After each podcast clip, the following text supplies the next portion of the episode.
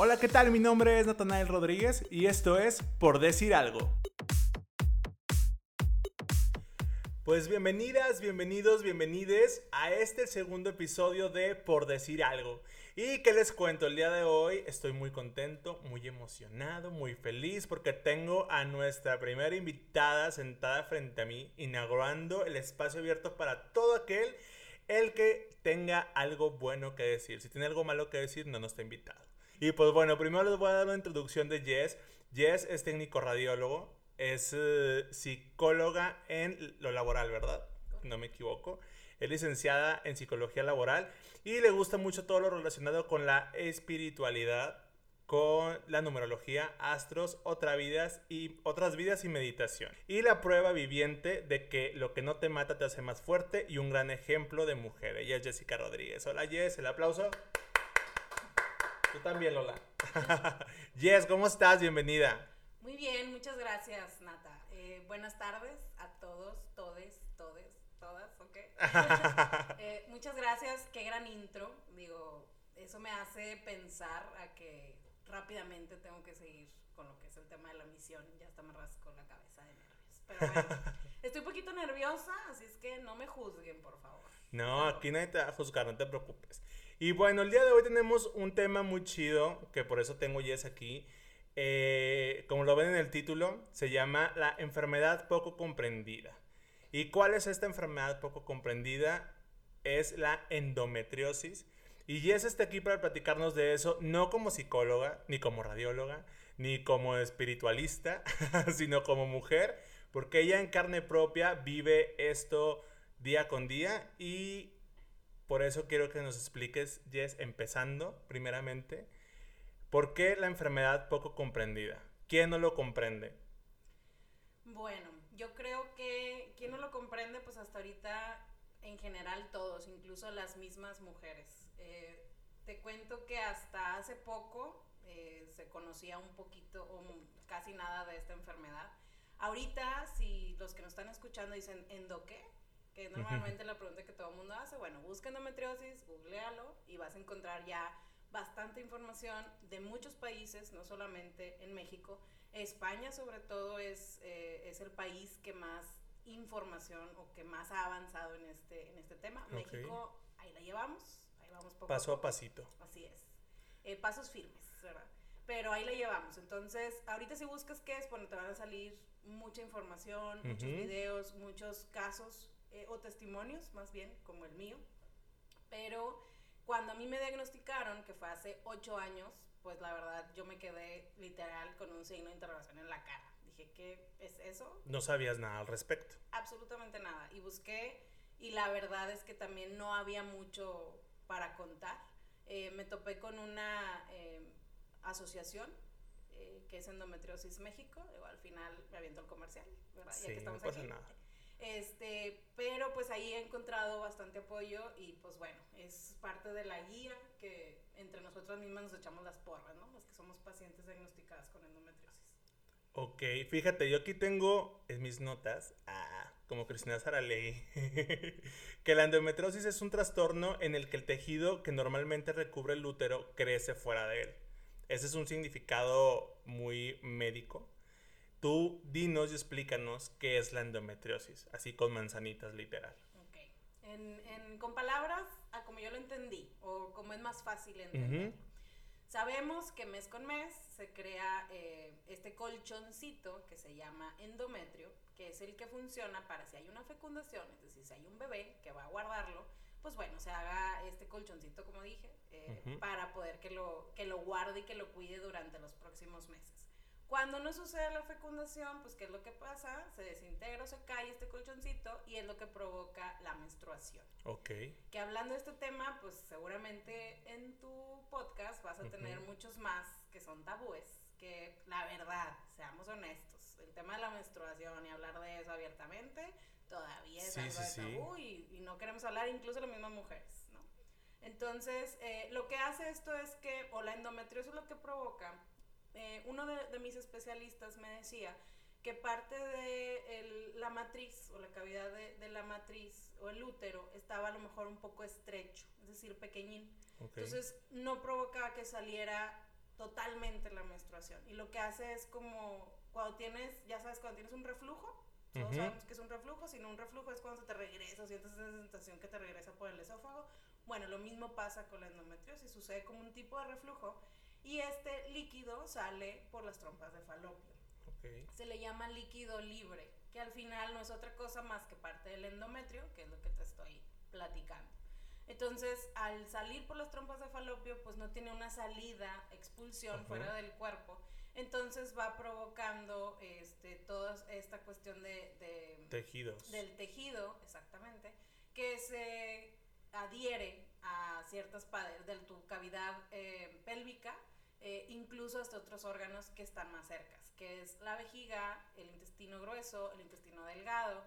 Incluso han detectado pacientes que tienen focos de endometriosis en pulmones, incluso hasta en el cerebro. No es común, pero sí pero puede sí Ha, pasado. Y eso puede, o sea, hay un porcentaje o una probabilidad de que esta enfermedad pueda ser mortal.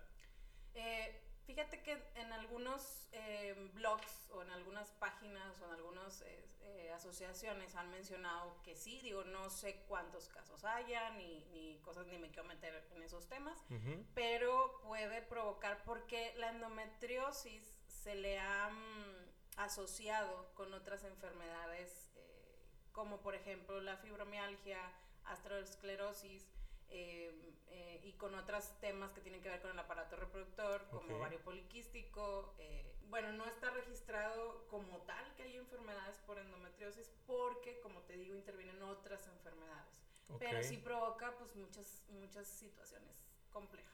Ok, ¿tú cuándo te enteraste de que tenías endometriosis? ¿Por qué? O sea, me acabas de decir que fuiste con varios em, especialistas, pero ¿qué fue lo que te llevó a esos especialistas? ¿Qué pasaba en ti que era diferente a lo que una mujer normalmente en su periodo pasa? Bueno, primero que nada, y bien atentas todas las chicas que nos escuchan, es que un dolor por menstruación o un dolor menstrual no debe doler. Es normal que presentes molestias en la cavidad pélvica con esos ligeros piquetitos o cuestiones como cuando ovulas, que algunas presentan estos dolores eh, y otras cuando durante su periodo presentan algunas molestias, pero no debe ser incluso más allá, o sea, como tipo incapacitante. Te cuento que desde que yo tengo mi periodo, desde a los 12 o 13 años más o menos, eh, conforme iban pasando los meses, más intenso se hacía este dolor, aunado a otros problemas como dolor de senos, eh, dolor de columna, etcétera. Entonces, esto me llevó a que fuera con un ginecólogo, me hicieron eh, las revisiones normales, por así decirlo, y me decían que todo está normal, o sea, que el dolor era normal, que todo estaba bien, que no pasaba nada, ¿no? Yo, yo seguía sintiéndome mal, y esto fue lo que dijo, oye, pues hay que ir a ver a otro o a otro, o sea, al final hay muchos, muchos ginecólogos en Monterrey, de donde soy, entonces dije, bueno, pues vamos a ver eh, qué otra cosa me dicen. Al final me hacían estudios y todo y me decían que mi matriz estaba bien, mis trompas de falopio estaban bien, pero pues lo que no estaba bien es lo que estaba sucediendo adentro, ¿no? Entonces, em, hace nueve años yo la verdad eran dolores insoportables, eh, literal me tenía que quedar en mi casa, son dolores que me hacen que me hagan, que me encorve, sea, que me... Por el, dolor, Que, que, sientes, bueno, eh, no me podía sentar porque era dolor eh, incluso para sentarme, o sea, yo lo describiría como un dolor, le decía a mi marido, como si me estuvieran enterrando una navaja. que, y me, me decía, pero ¿cómo es eso? ¿Cuándo te han enterrado una navaja? Sí, ella bien segura. Es que me filerearon cuando andaba por la Indepe. ya sé, algo así. Pero bueno, imaginemos que se sentiría que te clavaran un cuchillo, ¿no? En el vientre. O sea, era tu, tanto el dolor que tú eso de volada lo enlazabas con que podría ser una puñalada en el vientre. Exactamente. Entonces, em, era tan, tan intenso. De hecho, a mí, la verdad es que yo, yo, Jessica, he sido muy afortunada en la compañía donde, donde, estoy, donde he estado trabajando. Porque la verdad siempre me han entendido ese punto. O sea, cuando me siento mal, que digo de plano, oye, hoy me quedo home office, tengo esa posibilidad y me entienden, ¿no? O sea, te puedo decir que me tomo mi medicamento, que eh, estoy en casa y necesito dormir y descansar porque mi cuerpo me lo exige. Sí, sí, sí. Pero sé que hay muchas otras chicas que no les ha ido bien. Incluso esto es que algunas hasta las den de baja de sus empresas, eh, que no tengan estas oportunidades, incluso operaciones, cirugías y demás, ¿no? Entonces, sí es... Por eso a lo mejor es la enfermedad poco comprendida también. Porque, bueno, tú tuviste dices que hace nueve años entonces te diste cuenta de que era endometriosis. Estuviste aproximadamente entre cinco años o seis sin saber qué, qué era. Sí, unos nueve, bueno, si lo vemos así en números, fueron nueve a diez años lo que se tardaron en diagnosticarme. En ok, estuviste mientras en la incertidumbre de que qué es lo que me está pasando solamente. ¿Y qué te daban en ese entonces para eh, los dolores o cómo le hacías? analgésicos, el tipo, si ven ahí, me va a dar un comercial que con el Sincol y todo este rollo, bueno, eh, Sincol, buscapina compuesta, etcétera, etcétera. Llegó un momento en que ni eso me hacía. O sea, eras una farmacia. Es correcto. De hecho, pues me, que me salen todos los medicamentos que me he tomado. Ahorita vamos a platicar de eso porque ya me prohibieron hasta uno por excederme, pero bueno. eh, pero yo llegué a un grado en que yo necesitaba que me pusieran el medicamento intravenoso, o sea, directo en la vena, porque no se me quitaba con nada. Y ojo, no se me quita el dolor, ¿eh? O sea, yo cada mes, por lo menos de dos a tres días, tengo la molestia.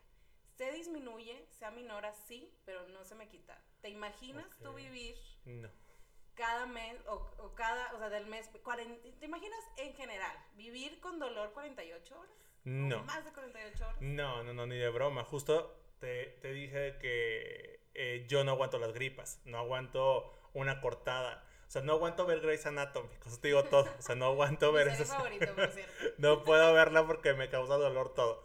Entonces, yo por eso mismo eh, tengo un gran respeto hacia ustedes, las mujeres, porque aguantan el dolor increíblemente. O sea, no sé la persona malamente que le puso, les puso como el sexo débil, porque realmente no es cierto. O sea, ustedes tienen que soportar muchas cosas por el simple hecho de ser mujeres. Y dejemos a un lado el tema social, el tema de, de la, a lo mejor la desigualdad que existe socialmente hablando.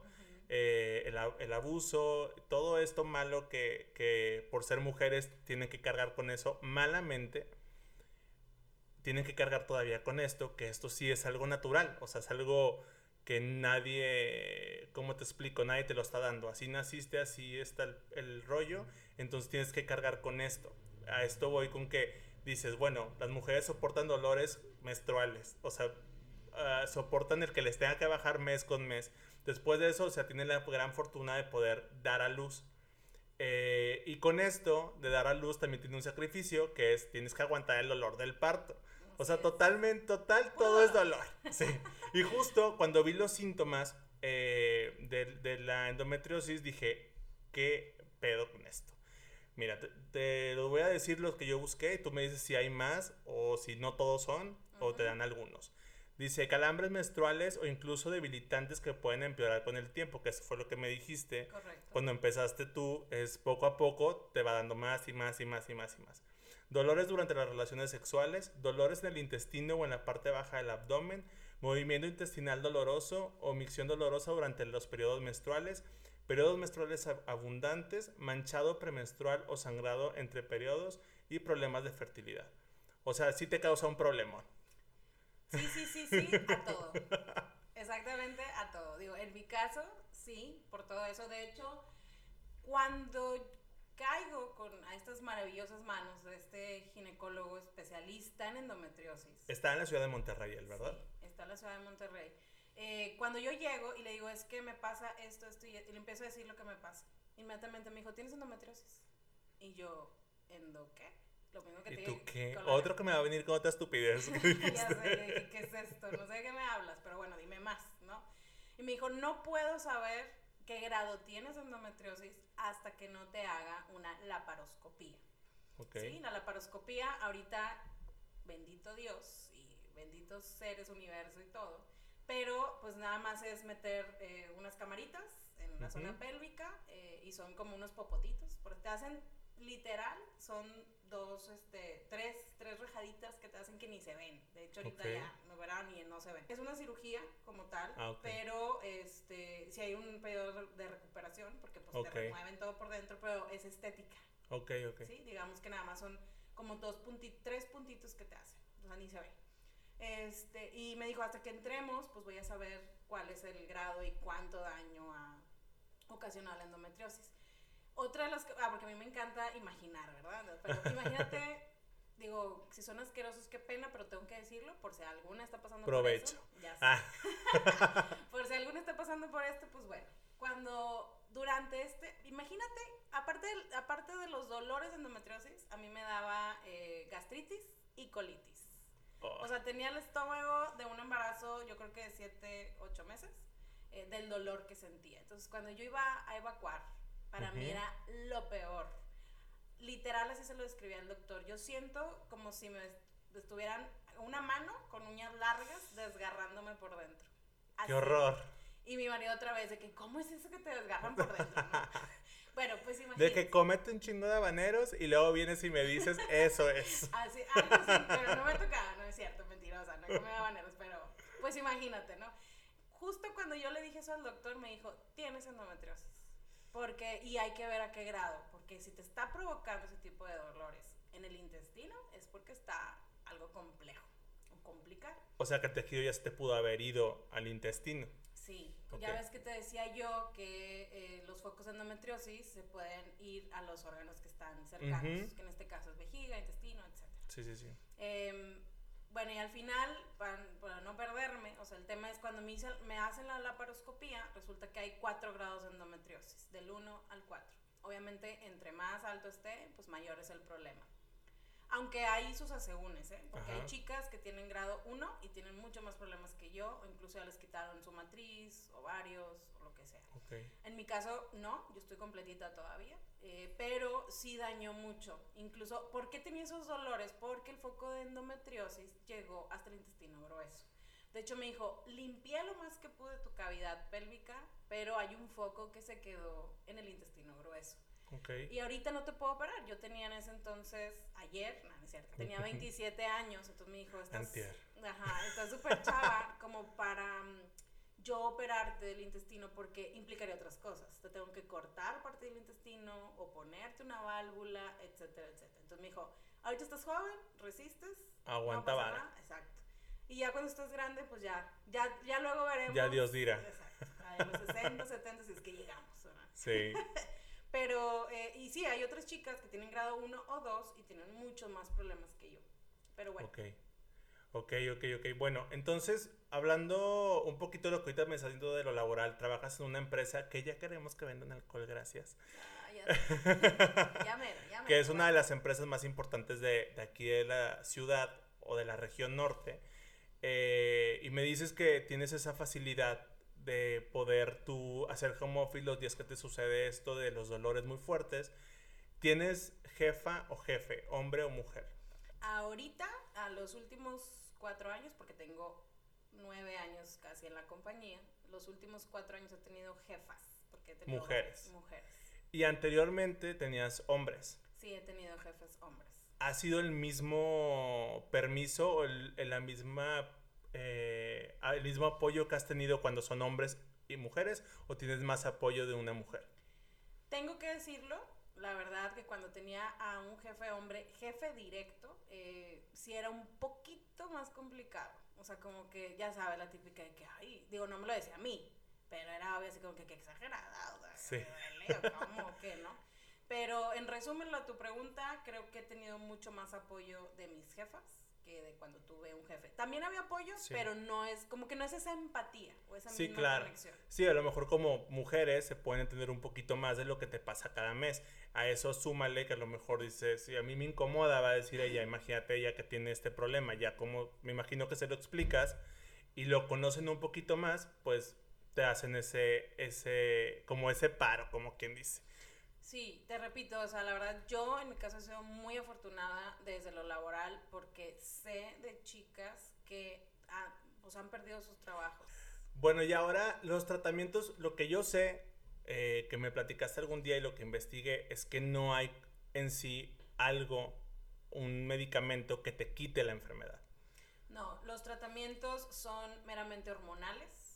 Por ejemplo, el tema de anticonceptivos. Eh, y pues obviamente si estás buscando bebé, pues, pues es súper complicado. Además que la endometriosis complica mucho más también el tema de la fertilidad. Eh, pero sí, son, eh, son solamente temas anticonceptivos o pues que en mi caso, que yo los... Ah, y esto te, te acarrea otras cosas. Imagínate la loca tomando hormonas. Sí, sí, sí. Este, cada rato, pues yo, por ejemplo, cuando me dieron ese tratamiento, híjole, o sea, yo a los dos, tres meses dije, bye, esto no es para mí. O sea, lo. Aparte me imagino que te desequilibra. Sí, cambio de humor, las hormonas por los cielos. Y pues esto desajusta muchísimas otras cosas. Que también se Lo bueno que Dani tiene mucha paciencia. Dani es el esposo de Jessy, que la verdad es muy paciente. Pobrecillo, pero sí, me ha aguantado mucho. Es aguantador. es amor del bueno. Es amor del bueno, exactamente. Sí, entonces, eh, y el otro tratamiento que la verdad no se los recomiendo a menos que vayan con un ginecólogo especialista en endometriosis, que sí hay. Hay uno aquí en Monterrey, bueno, dos, tres en Monterrey. Hay otro en Querétaro también que le ha funcionado muy bueno. Yo la verdad, te soy honesta, llegó un punto en que me cansé de todo esto, de intentar mil y un cosas. Y dije, ya, si al rato otra vez me vuelvo a sentir mal, aparte de todo lo que estoy haciendo, pues ya buscaré otro, otro especialista. Pero pues uno a veces se cansa, ¿no? De, de tanto medicamento. Pero el otro es, pues literal, que te quiten eh, la matriz y no es una solución.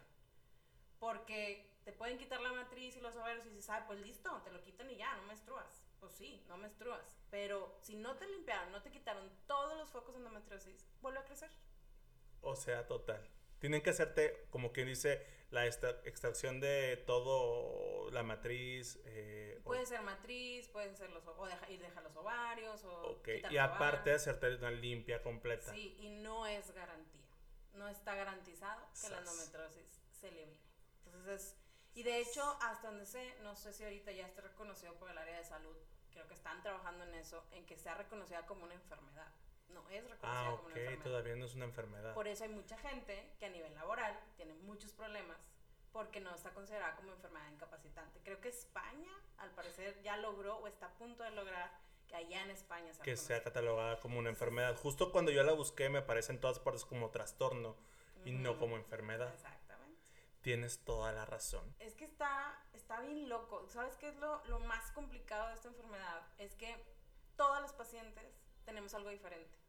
No es como, por ejemplo, decir, ah, este, tienes, por ejemplo, por decir, cáncer de pulmón y tú tienes ciertas características, ciertas cosas y sabes cuál es el tratamiento de un cáncer de pulmón. Aquí una paciente que dice endometriosis, esto es lo que hay que seguir, no es así. Porque cada paciente tiene diferentes cosas. Hay muchos, hay síntomas, como los describiste, que son, o sea, son generales, por así decir. Pero dentro de están otras cosas. Por ejemplo, en mi caso, eh, o la enfermedad, la endometriosis está asociada también con eh, la fibromialgia, la... Em, artritis reumatoide, eh, con obviamente el hiper o hipotiroidismo, que eso también es un tema hormonal. Entonces son puras enfermedades autoinmunes que están asociadas a la endometriosis. Que ojo, no soy especialista y no, quiero dar un hecho que esto es, pero se está descubriendo, se ha descubierto. ¿Sabes qué es más lo interesante? ¿O sabían que?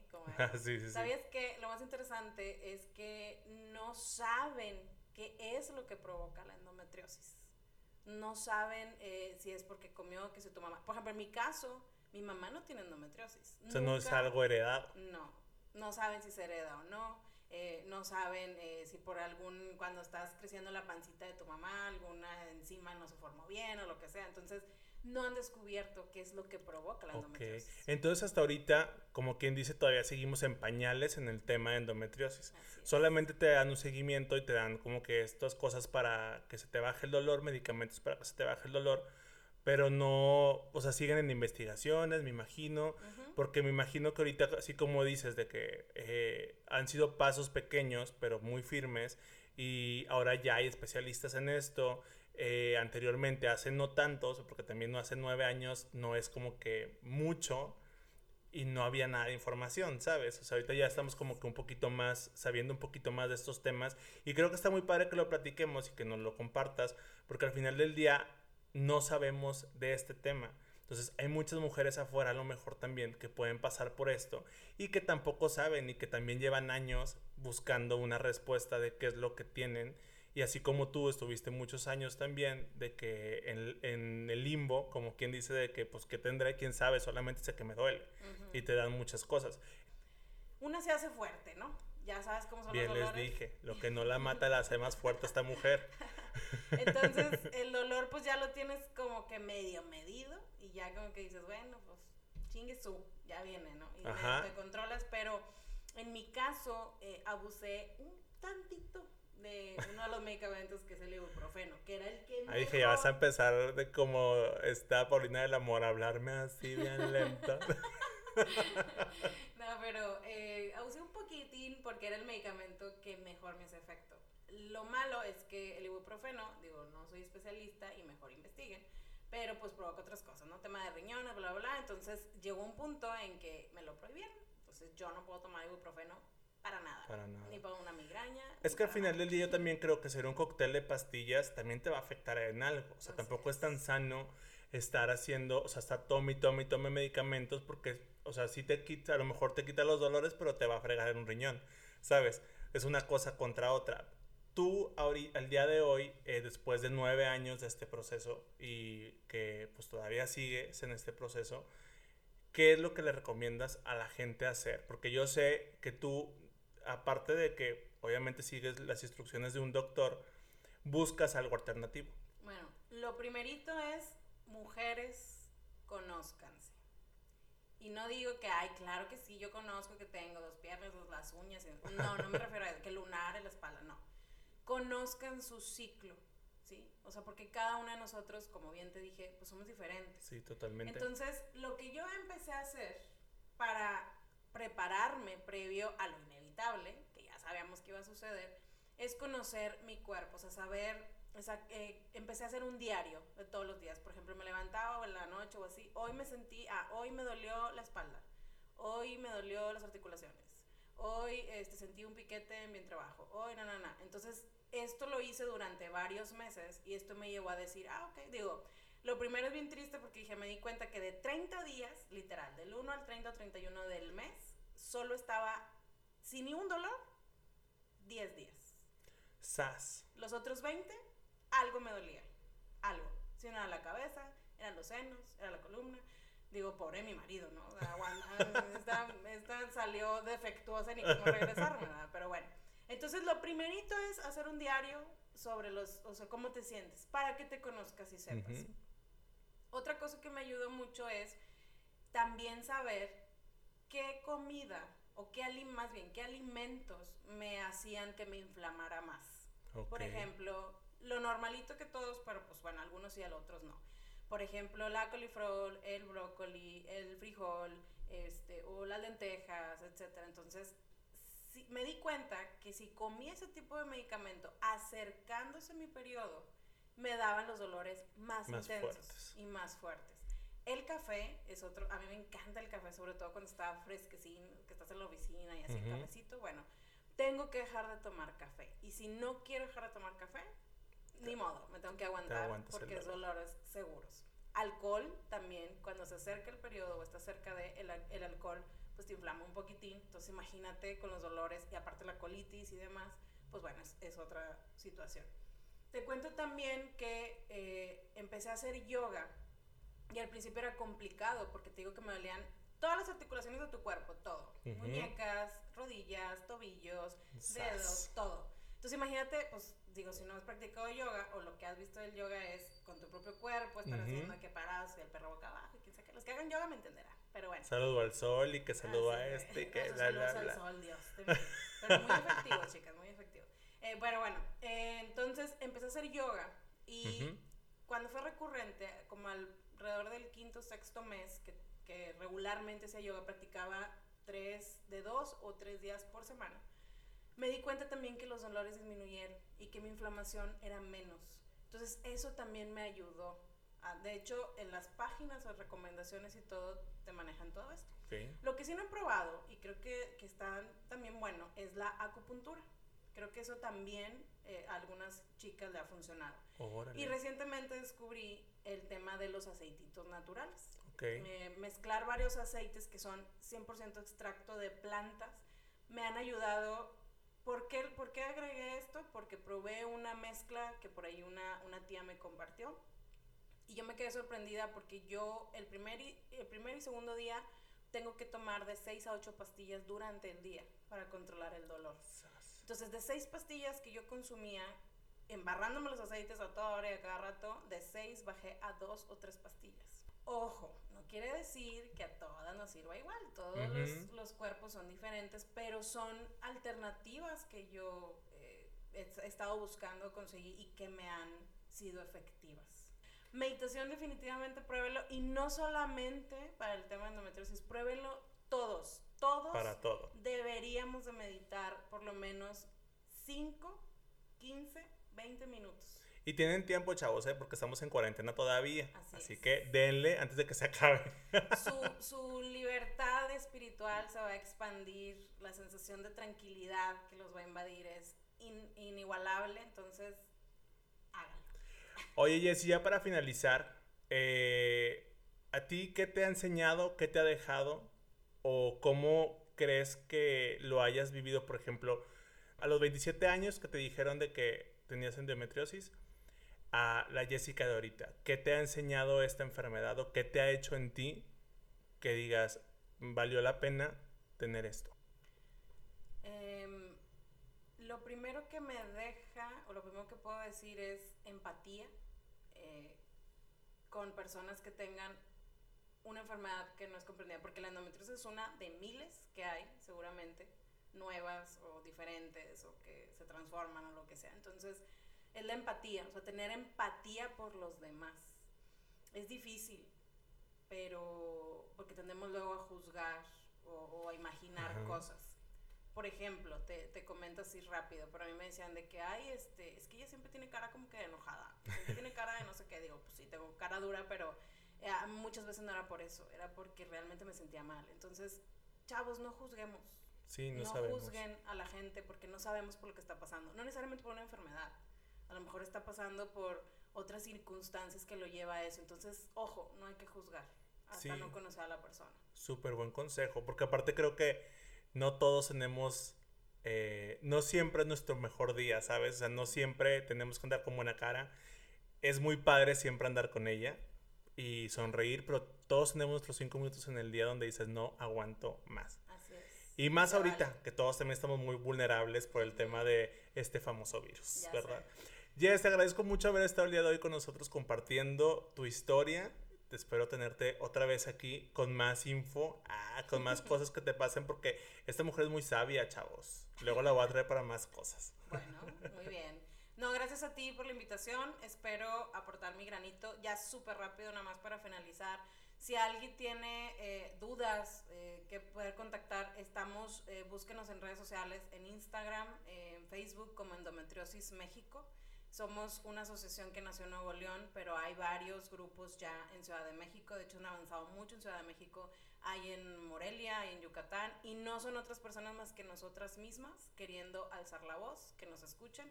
Entonces, si tienen alguna duda, pues por ahí nos pueden contactar. Eh, Súper bien. ¿Es en Instagram, dijiste? Instagram y Facebook. Twitter no, no recuerdo, pero Instagram y Facebook. Endometriosis México. También hay una página eh, de internet, www.endometriosemexico.mx, me parece. Eh, y si no, contáctenos ahí en, en, Facebook. Digo, tengan paciencia porque al final les digo, somos nosotras mismas, o sea, no hay gobierno detrás, no hay nada detrás. Nosotros mismas, desde la iniciativa de, de una chica, Eli Rosales, saludos Súper bien. es la presidenta, entonces de ahí pues somos voluntarios los que nos sumamos para apoyar a, más. A veces simplemente con que te lean y te escuchen y te contesten, con eso tienes, para que estés a gusto. Oye, qué padre que hagan esto y empresas si nos están escuchando, pues también oigan, moneticen, ¿eh? no sean gachos. Pero bueno, mil gracias. espero que les haya, eh, les haya parecido interesante. Si tienen dudas o algo, pues ahí le dicen a Nat y ya luego a ver cómo les sí. respondemos. que nos escriban, que nos escriban a redes sociales de Por Decir Algo. En Instagram estamos eh, por punto decir algo. Y en Facebook es por punto decir algo podcast. Así nos encuentran en redes sociales o el mail que es por decir algo podcast arroba outlook.com. ¿Qué más? Y para cerrar, nuevamente, muchas felicidades. Señoras, señores y señoritos, este hombre es muy brillante, tiene una energía genialísima, tiene mucho que aportar. Como Mariana Avatar. tiene muchas cosas que, que dar. Entonces, eh, dense el tiempo de estar cada semana con él. Échenle porras, sigan sus redes. Es un hombre bien chingón, así lo sé. Ay, muchas gracias. muchas gracias. Y esto es porque me rodeo de gente chingona también. pues bueno, los veo, bueno, no los veo, nos escuchamos, mejor dicho, la próxima semana con más aquí en Por Decir Algo. Cuídense, yo ya me voy. Bye bye.